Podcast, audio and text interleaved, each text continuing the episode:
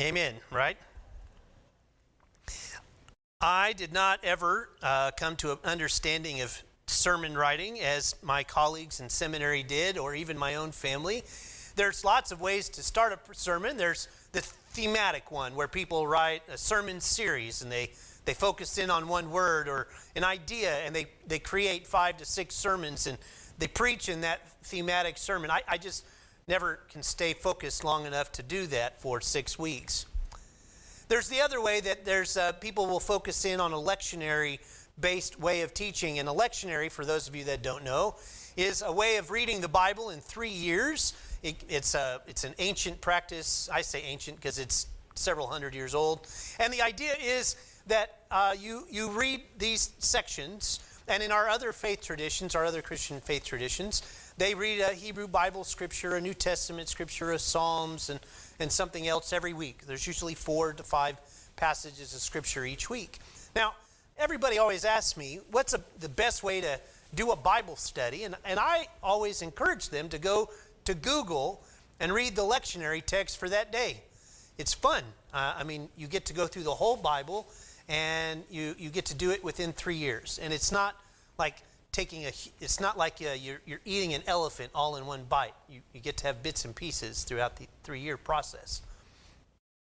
I don't ever encourage people to start with the book of Genesis and just keep reading till you get to Revelation. You get to about Leviticus and uh, Deuteronomy and you start to freak out. And it's not as bad as that until you get to Numbers. And then you get to the book of Joshua and you're like, okay, I'm out. And so I always try to encourage people to look at things in the lectionary text. Now, there are lectionary texts for every Sunday, and I usually preach from that. Then there's the third way of preaching where you, you, you don't do the lectionary, you don't do uh, the, the, the, sermon series, you, you do just what comes to your heart, or uh, what I typically do, which is kind of expository preaching. I, I have a sermon, I've written down some outline notes, I've, I've studied it a lot, and then here we go. I decided not to do that either. I thought that would be important for us is that during this Advent season that we would talk a lot more about the Advent candle and why each of these days matters. I mean, the day today is the, the, the, the season for peace, right? It's, it's important for us to have this conversation. It's, it's a journey, you see. Advent doesn't start and end in the, in the blink of an eye. You start it and you, you start reading, and there's all this pomp and circumstance that leads us to Christmas Eve. And it's beautiful you have this candlelight communion service, and we all leave singing Silent Night, and it's awesome. So, in the, in the aspect of this, I, I decided different scriptures for this, this today because peace is uh, kind of a weird thing in, in the Bible. Their understanding of peace and our understanding of peace, globally, economically, even anthropologically, have totally different meanings as I look around in our sanctuary and even in my Sunday school class, we have multiple generations of people that when I say the word peace, we automatically tie it to war. At this, at this moment, we're in peace, or in this moment, they're at peace. Sometimes we tie the word peace to, to people that we're in conflict with, and maybe it's with our family, or maybe it's with our friends.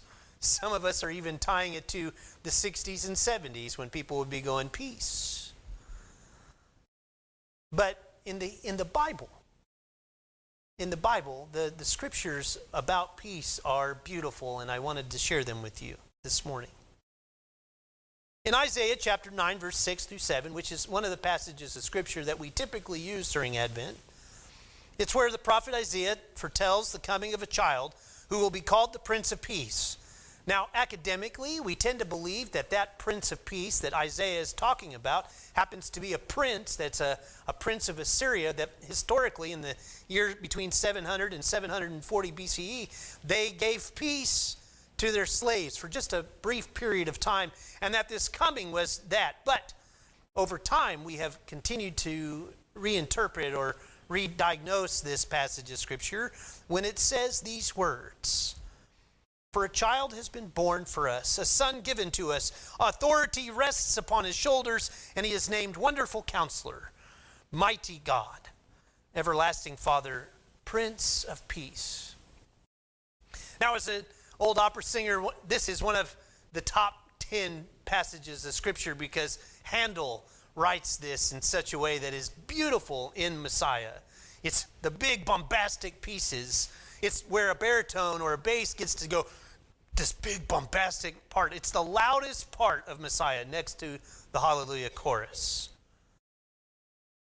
Now, if we skip ahead and we go to Luke chapter 2, which is also the passage of scripture that we attribute to peace, which we talked about in our children's sermon, where the angels announce the birth of Jesus to the shepherds. It sounds like this. It's said in, in chapter 2, verse 8 through 14 Glory to God in the highest heaven and on earth, peace among those whom he favors.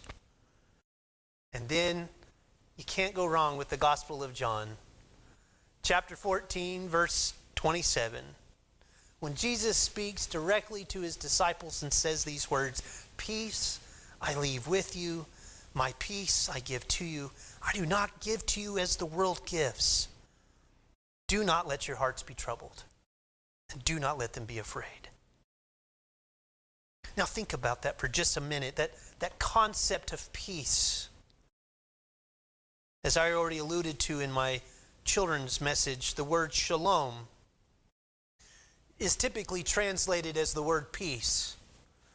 But for the Hebrew culture and the time of Jesus, shalom was a noun, it was a verb, and it was an adjective. It's something that they lived out. It's the, the greeting that they said as they were coming in, and it's the greeting as they said as they were going out. The peace of God be with you. And usually the response was, and, and with you also, or and also with you. You see, we've grown up with it our whole lives and didn't even know that it came from this word shalom. It's a the, the, it's, it's, it goes beyond a mere absence of conflict.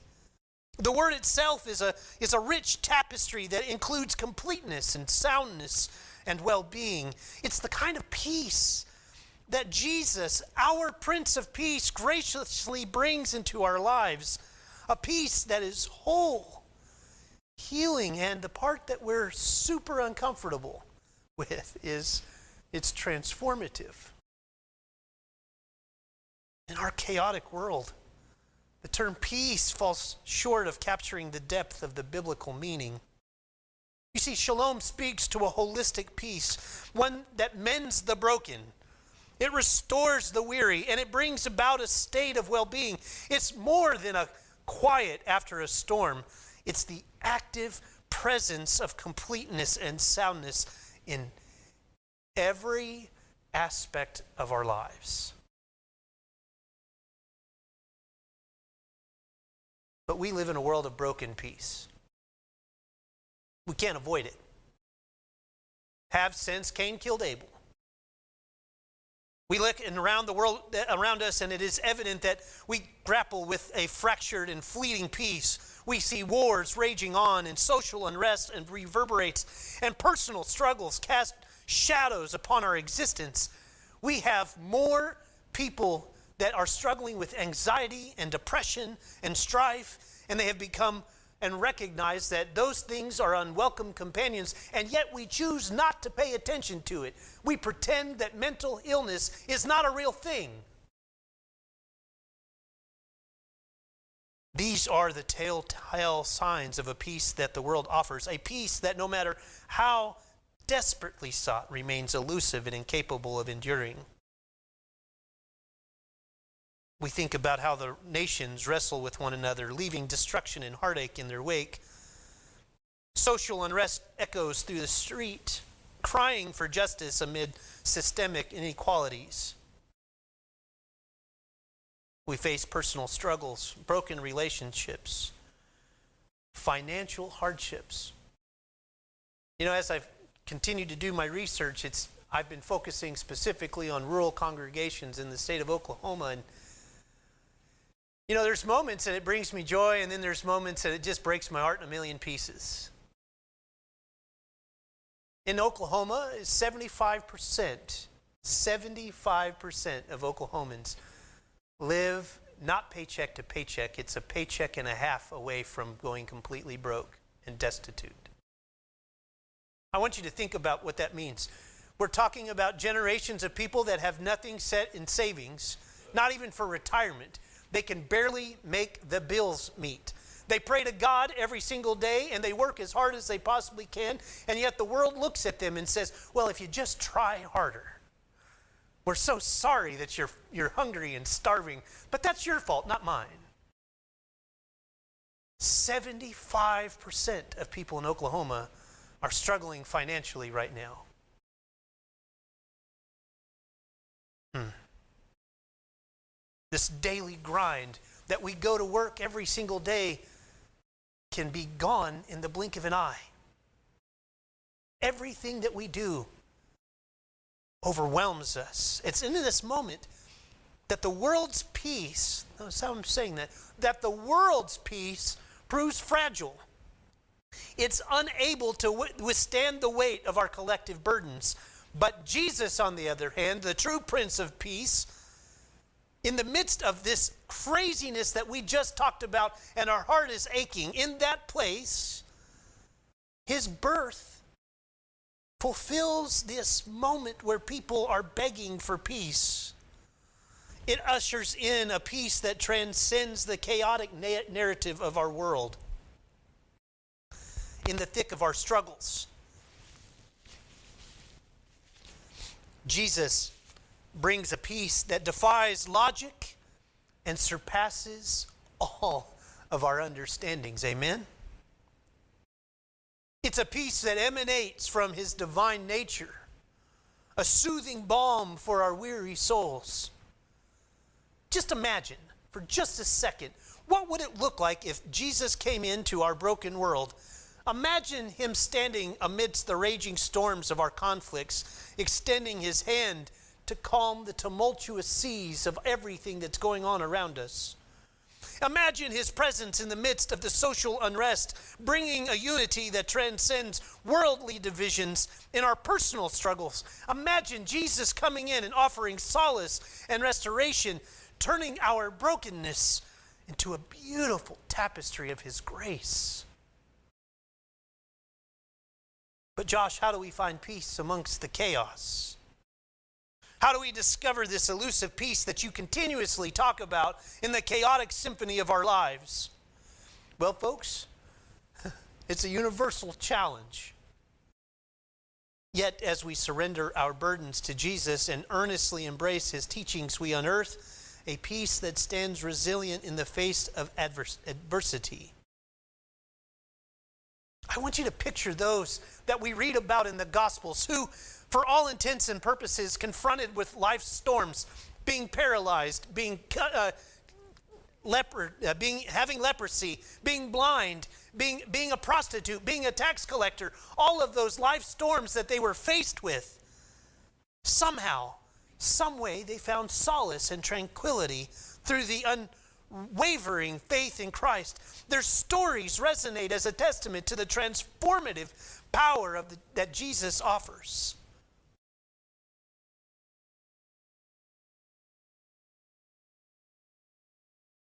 I want you to consider individuals who, in the midst of their personal turmoil, turn to Jesus as their anchor. I want you to think of those who faced seemingly insurmountable challenges, yet found strength and peace through their unwavering connection with Jesus. These stories, church, are not mere anecdotes.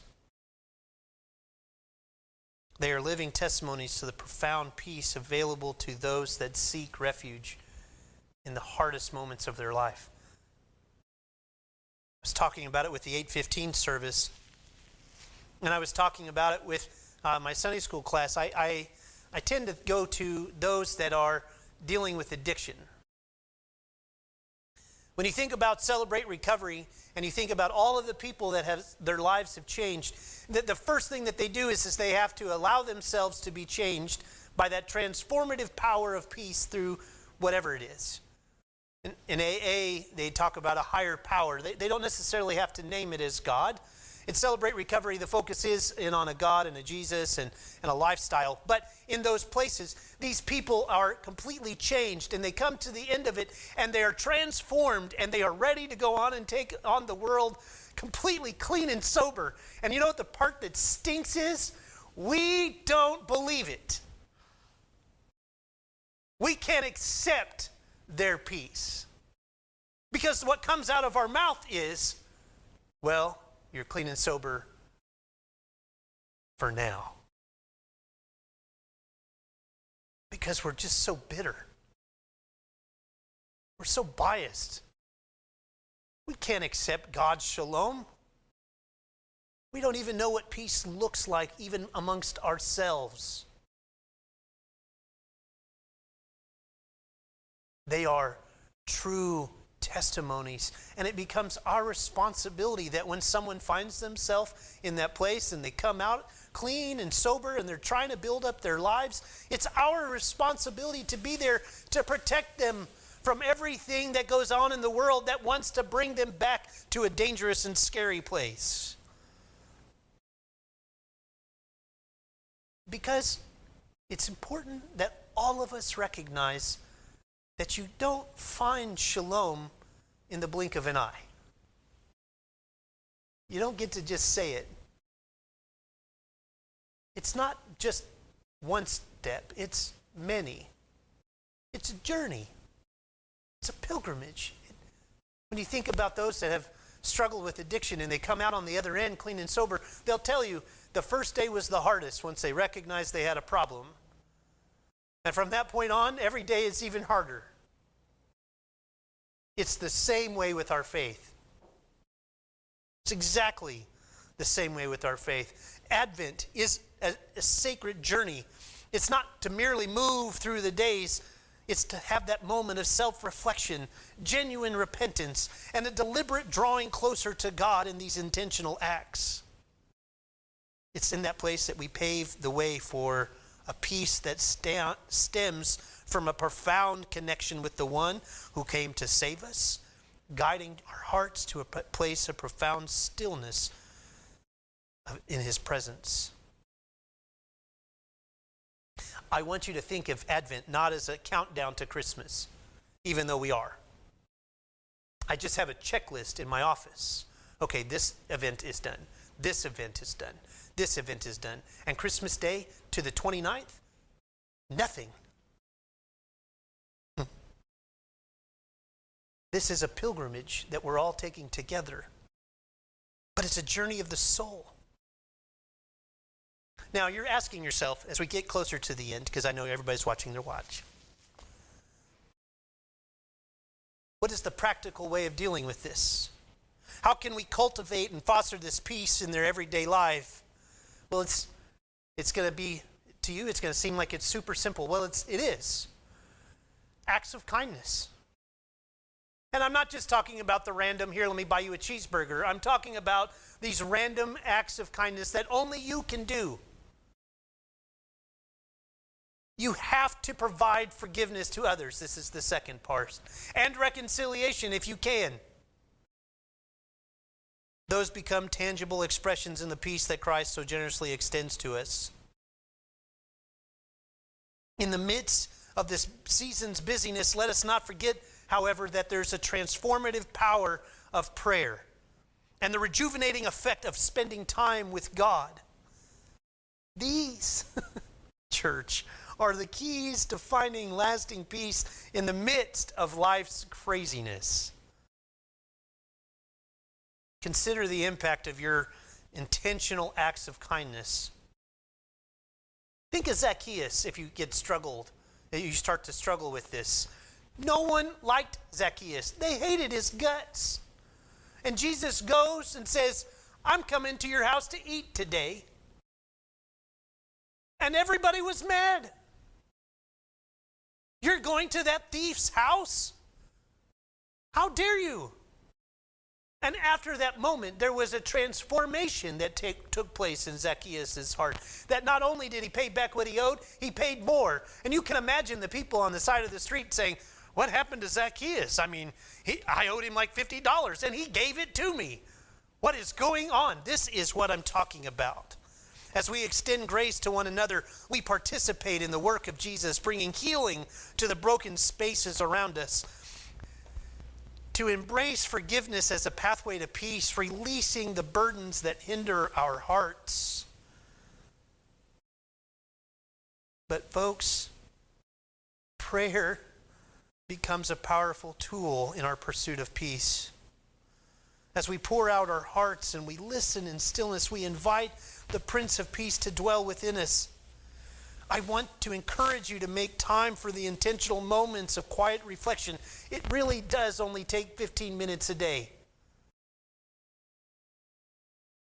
And as we come to an end of this moment, I want you to remember the importance of shalom. Seek the peace that Jesus offers. Share this peace with others, becoming ambassadors of God's peace in a troubled world, as Paul would say. And that may our journey through Advent be a testament to the enduring peace found in Christ. It's in the richness of the biblical concept of peace that we find a profound and transformative truth that Jesus has come to bring completeness, soundness, and well being into our lives in the brokenness of our world. Let us turn to the one who offers a peace that surpasses all of our understanding. Would you please pray with me? Almighty God, we thank you for the promise of peace that surpasses all of our understanding. And as we navigate through the challenges of this Advent season, grant us the peace that comes from you alone. And may we be bearers of this peace to a world in need. In the name of the Prince of Peace, Jesus Christ, we pray. Shalom.